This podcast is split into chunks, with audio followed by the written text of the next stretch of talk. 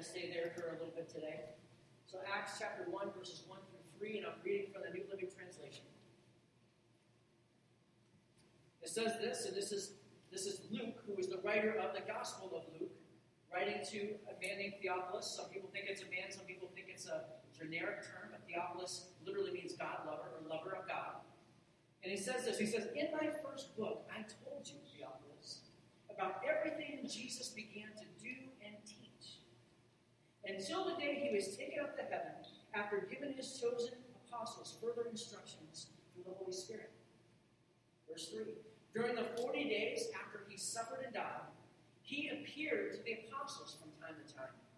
And he proved to them in many ways that he was actually alive.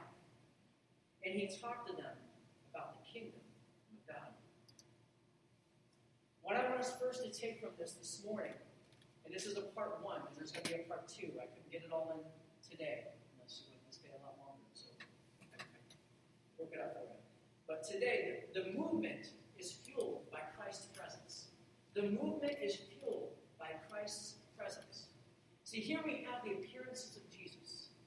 This was proof to the disciples that Jesus was in fact alive, like he claimed that he was going to be. That death could not hold him down.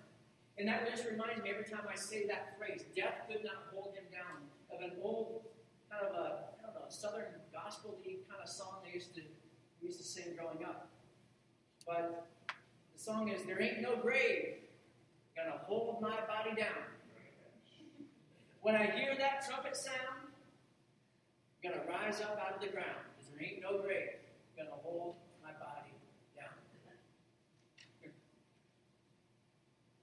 You ever try to picture that? What it's going to look like when Christ returns and that trumpet sounds and his people begin to come out of the ground? Physically, spiritually, I don't know. But what a sight!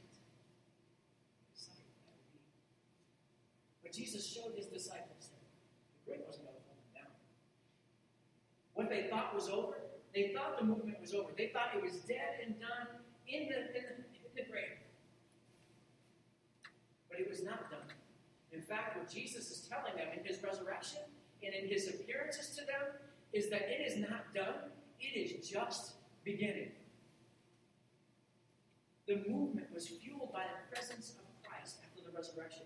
They had seen Jesus, they had eaten with Jesus, they had touched Jesus, and there was no denying that he was alive. See, the presence of Christ in challenging times is what keeps the movement going. How many of you are thankful for the presence of Christ in challenging times? I don't, I, I don't know where I'd be, right? The presence of Christ is one of those challenging times. It is what keeps us moving. It's what keeps the church moving forward. The presence of Christ keeps us moving. Because we couldn't continue. I, I look at circumstances in life so many times and I say, I don't know how they do it without Christ. I, I, I don't know. I can't. Maybe they don't. It just looks better than it is. I, I don't know how, how they can. 1522, William Tyndale Many of you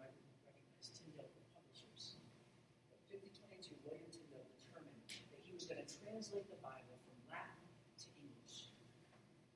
Because before that time, only the priests could read the scriptures because only they knew the Latin. So his heart, his mind, his vision was to take the Latin scriptures, translate them into a language that everybody can understand, they could go through the scriptures themselves and learn.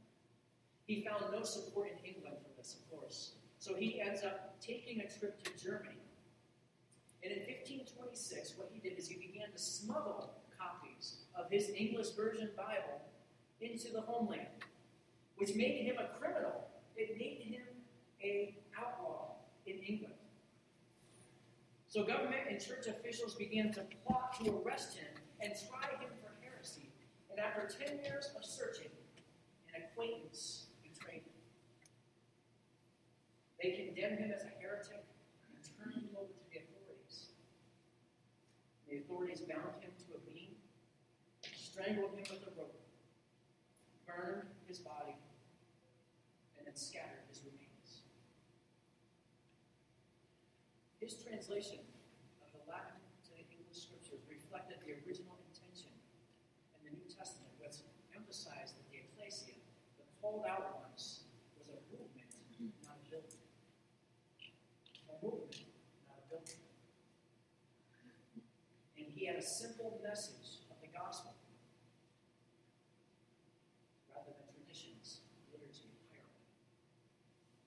He said this. He said the church is the one institution that exists for those outside of it. The church is the one institution that exists for those outside of it. So here in this moment, as we begin to bring the focus back to not a building, but a movement, the church became a movement again. The Reformation breathed new life into something that had become just an institution. And there will always be leaders who view the church as a movement with a divinely inspired mission and mandate, divine calling. The presence of Christ brings peace in the middle of a storm, brings calm, and brings a peace that passes all understanding. Because even in the darkest moments of life, even when your life may be taken from you, like when you that, even facing death, the presence of Christ continues to fuel the movement. And the loss of a man like William Tyndale doesn't stop the movement. It's like the loss of Christ didn't stop. But the movement continued. Let's see if we got that. The language of people understand. Acts chapter 1, verses 4 to 8. It says, Once when he was eating with them, he commanded them, Do not leave Jerusalem until the Father sends you the gift he promised, as I told you before. John baptized with water, but in just a few days, you will be baptized with the Holy Spirit. So when the apostles were with Jesus, they kept asking him, Lord, has the time come for you to free Israel and restore our kingdom? He replied, The Father alone has authority to set those dates and times. They are not for you to know. Remember how we talked about how Jesus continues to try to nudge the disciples back on track? But they wanted to know, oh, I want to know end times, Jesus. Can you give us the Left Behind series so we know what's going to happen at the end there? And Jesus said, No, it's not for you to know. But here is what you to know. But you will receive power when the Holy Spirit comes upon you. That's what I want you to know. And you will be my witnesses, telling people about me everywhere in Jerusalem, throughout Judea and Samaria, and to the ends of the earth. You want to know about the end times? You want to know about some quirky stuff over here? I'm going to nudge you right back. That I'm going to send you the Holy Spirit, and He's going to make you a witness. That's your focus. That's the thing you need to be focused on, not the end times. So we see here that the movement, first of all, is fueled by the presence of Christ, but the movement is also fueled by the power and work of the Holy Spirit. The movement is not a movement. This movement that we're part of is not a movement of just trying harder. It's not a movement of just simply gritting our teeth and bearing it and trying to press through it. This movement is not just a movement of emotionalism. This is a movement filled with power of the Holy Spirit working through his people. In 1906, a group of believers began to meet in what one Los Angeles newspaper called a tumble down shack. In fact, this particular shack had been used as a stable just before they had begun using it for their services. And due to the unusual nature of their worship and the speaking in tongues, the meeting soon began to draw attention from the press, and hundreds of people would come and flock to this place to seek out the power of the work It was said that the presence of God was so powerful in these services as people came and gathered together, men and women and all, all races in 1906 even, to worship the Lord and to spend time in prayer. There was no document. There was no pulpit. The man was an African American man named William Seymour.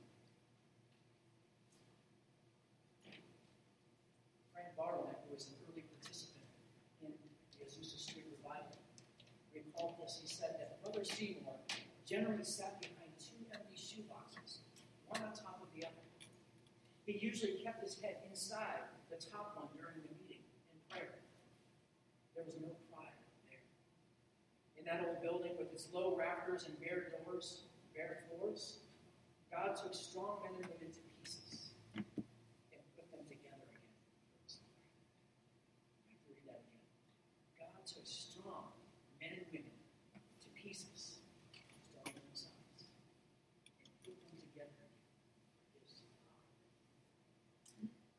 Spirit fell on the people. God's presence was with them. And with the power of the Holy Spirit came an empowerment for mission.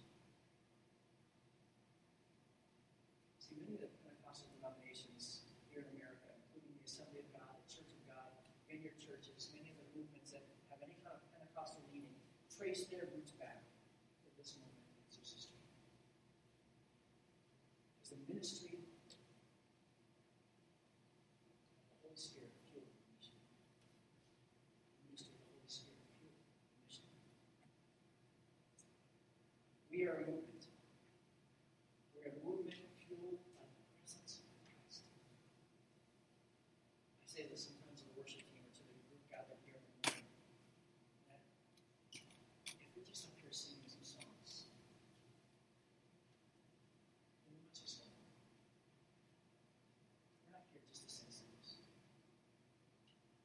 here to see God in the presence of Christ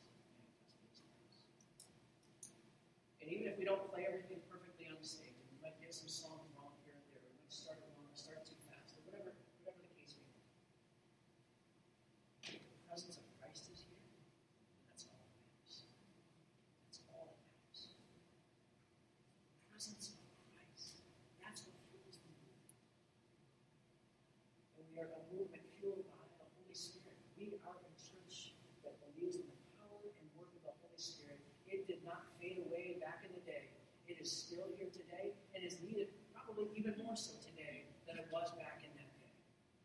We need the power of the Holy Spirit at work in His church now as we look at the world more than ever before.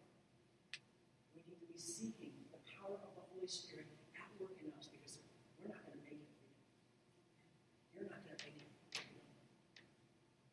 And because we are fueled by the presence of Christ and we're fueled by the Holy Spirit, this movement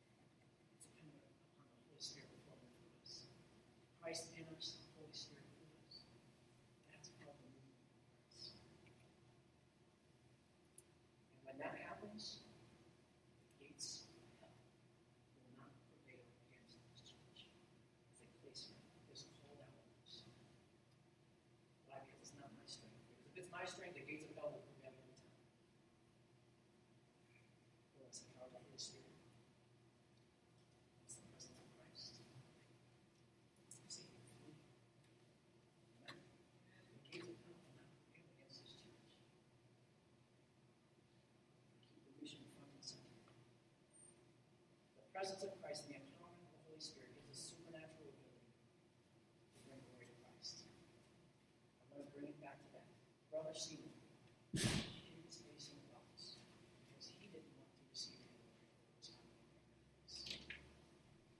Because this wasn't about William Stephen.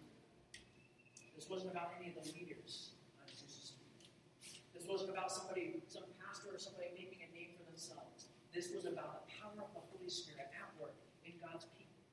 empower them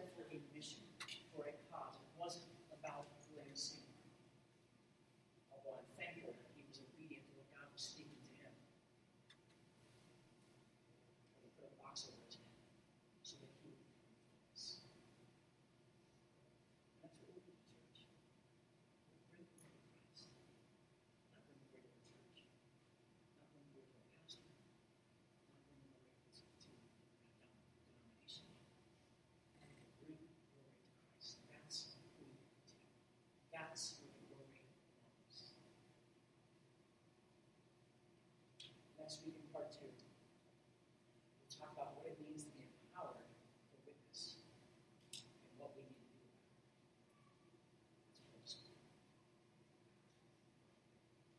Lord, I pray you would open our hearts this morning to hear what you speak to us. Lord, I know that you're speaking to your people. I know that you're speaking to your church. I know this is a word that you gave this series as you've been working in me, Lord God. I know that you want to work in every one of us to challenge us, Lord God, in the world that we're living in, to live differently, to see you at work in us and through us, to not just be a meeting, Lord God, but to be your called out ones. And Lord, we want to be everything that you call us out to be.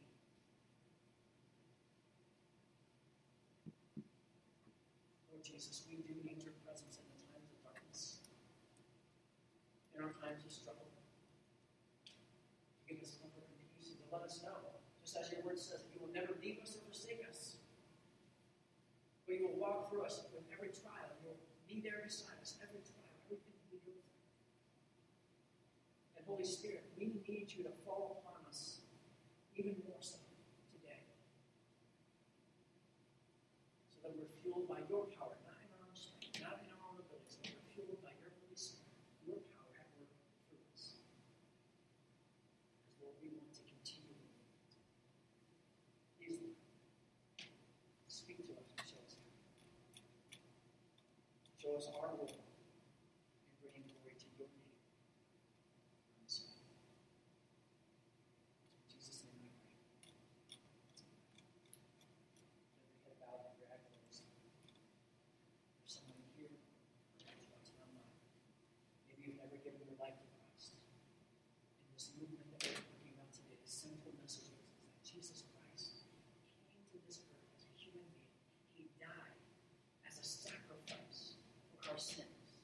He was whipped and beaten and bruised and crucified on the cross so that our sins can be forgiven, so that we don't have to live in guilt and shame any longer.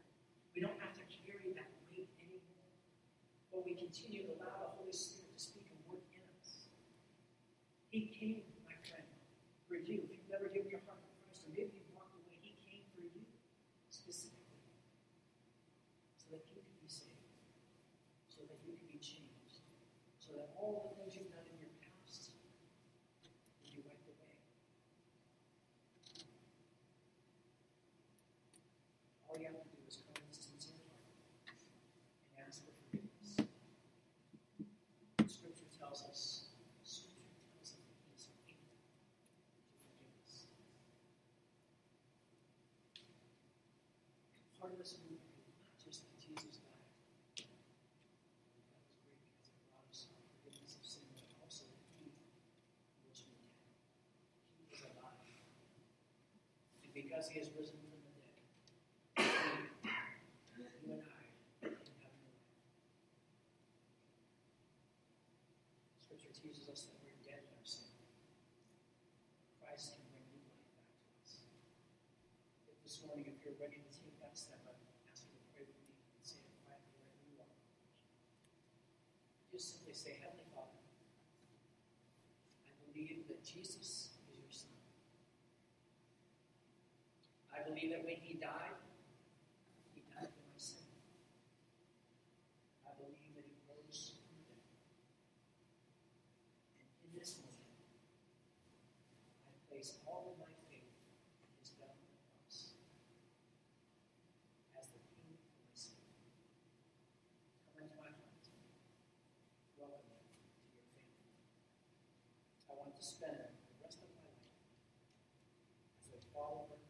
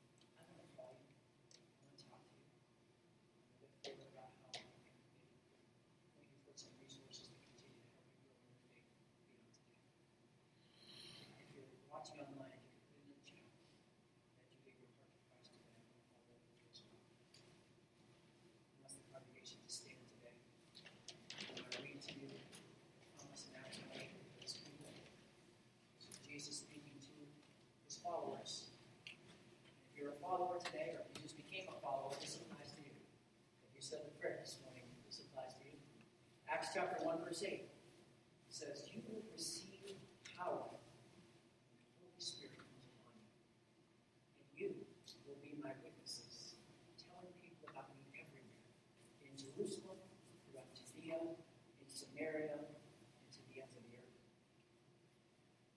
See, we are in Christ, we do exist. We are just